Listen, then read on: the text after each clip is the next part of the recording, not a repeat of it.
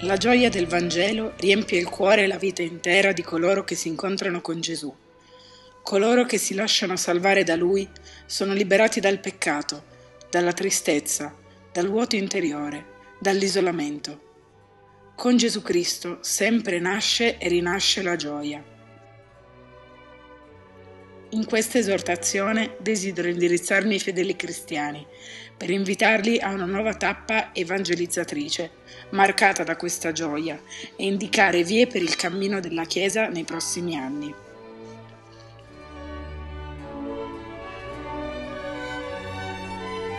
Gioia che si rinnova e si comunica.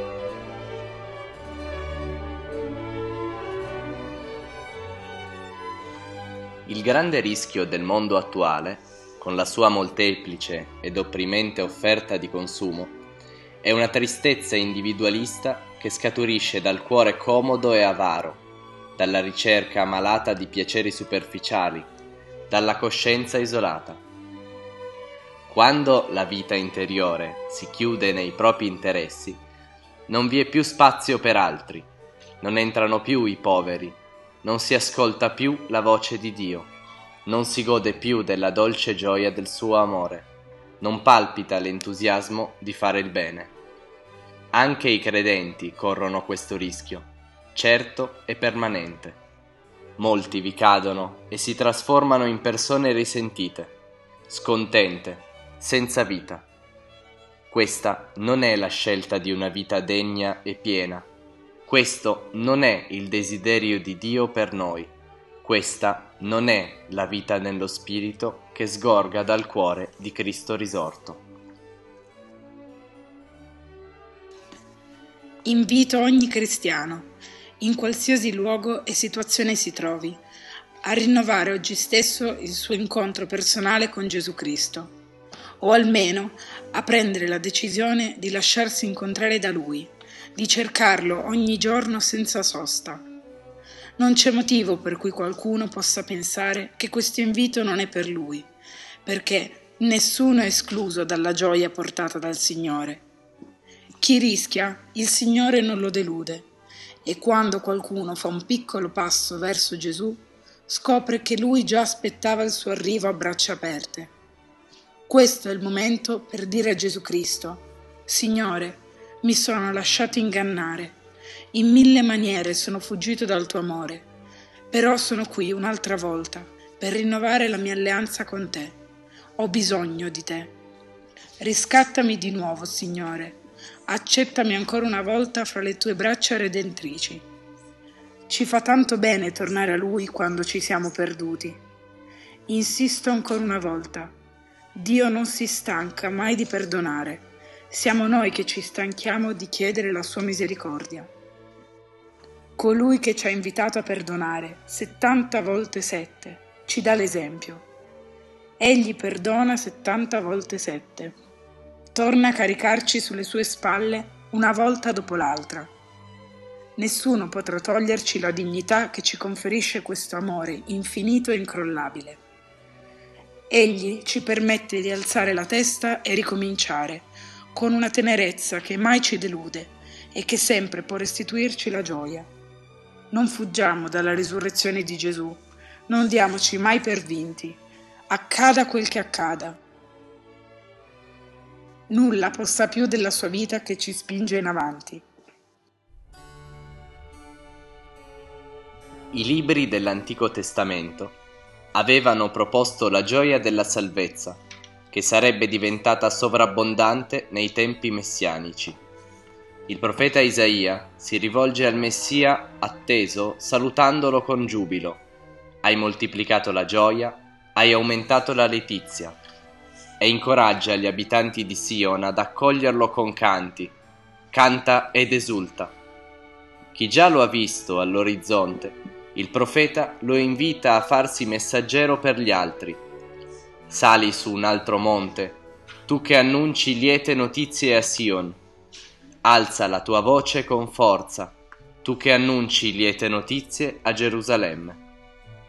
La creazione intera partecipa in questa gioia della salvezza.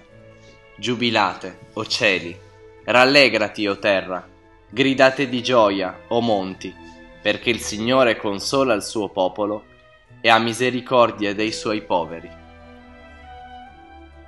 Zaccaria, vedendo il giorno del Signore, invita ad acclamare il Re che viene umile e cavalcando un asino. Esulta grandemente, figlia di Sion, giubila, figlia di Gerusalemme. Ecco, a te viene il tuo Re, egli è giusto e vittorioso. Ma forse l'invito più contagioso è quello del profeta Sofonia, che ci mostra lo stesso Dio come un centro luminoso di festa e di gioia, che vuole comunicare al suo popolo questo grido salvifico. Mi riempie di vita rileggere questo testo. Il Signore, tuo Dio, in mezzo a te è un Salvatore potente, gioirà per te, ti rinnoverà con il suo amore, esulterà per te con grida di gioia. È la gioia che si vive tra le piccole cose della vita quotidiana, come risposta all'invito affettuoso di Dio nostro Padre. Figlio, per quanto ti è possibile, trattati bene.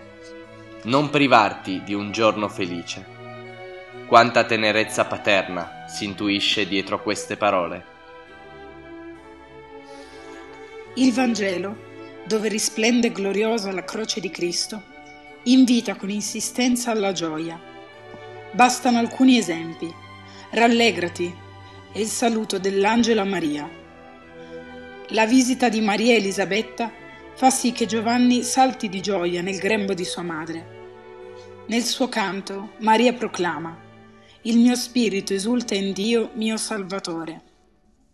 Quando Gesù inizia il suo ministero, Giovanni esclama Ora questa mia gioia è piena. Gesù stesso esultò di gioia nello Spirito Santo. Il suo messaggio è fonte di gioia vi ho detto queste cose perché la mia gioia sia in voi e la vostra gioia sia piena. La nostra gioia cristiana scaturisce dalla fonte del suo cuore traboccante. Egli promette ai discepoli, voi sarete nella tristezza, ma la vostra tristezza si cambierà in gioia. E insiste, vi vedrò di nuovo e il vostro cuore si rallegrerà e nessuno potrà togliervi la vostra gioia.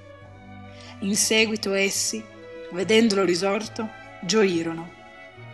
Il libro degli Atti degli Apostoli narra che nella prima comunità prendevano cibo con letizia.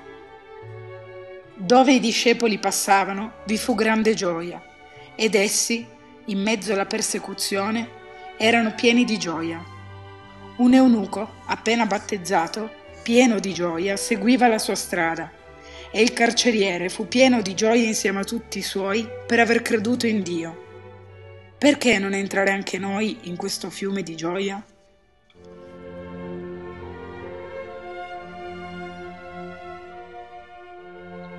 Ci sono cristiani che sembrano avere uno stile di Quaresima senza Pasqua. Però riconosco che la gioia non si vive allo stesso modo in tutte le tappe e le circostanze della vita a volte molto dure.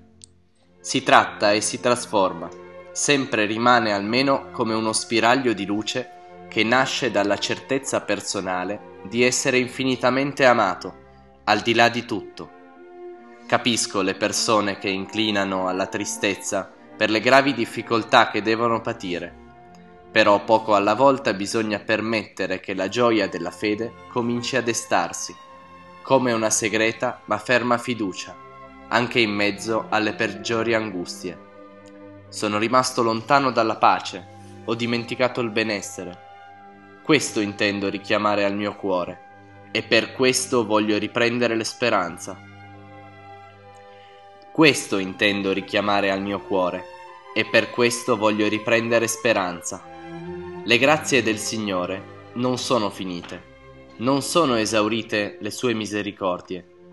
Si rinnovano ogni mattina, grande è la sua fedeltà. È bene aspettare in silenzio la salvezza del Signore. La tentazione appare frequentemente sotto forma di scuse e recriminazioni, come se dovessero esserci innumerevoli condizioni perché sia possibile la gioia. Questo accade perché la società tecnologica ha potuto moltiplicare le occasioni di piacere, ma essa difficilmente riesce a procurare la gioia. Posso dire che le gioie più belle e spontanee che ho visto nel corso della mia vita sono quelle di persone molto povere che hanno poco a cui aggrapparsi. Ricordo anche la gioia genuina di coloro che, anche in mezzo a grandi impegni professionali, hanno saputo conservare un cuore credente, generoso e semplice. In varie maniere queste gioie attingono alla fonte dell'amore sempre più grande di Dio, che si è manifestato in Gesù Cristo. Non mi stancherò di ripetere quelle parole di Benedetto XVI che ci conducono al centro del Vangelo. All'inizio dell'essere cristiano non c'è una decisione etica o una grande idea, bensì l'incontro con un avvenimento, con una persona, che dà alla vita un nuovo orizzonte e con ciò la direzione decisiva. Solo grazie a quest'incontro, o reincontro, con l'amore di Dio, che si tramuta in felice amicizia, siamo riscattati dalla nostra coscienza isolata e dall'autoreferenzialità. Giungiamo ad essere pienamente umani quando siamo più che umani, quando permettiamo a Dio di condurci al di là di noi stessi perché raggiungiamo il nostro essere più vero. Lì sta la sorgente dell'azione evangelizzatrice. Perché, se qualcuno ha accolto questo amore che gli ridona il senso della vita, come può contenere il desiderio di comunicarlo agli altri?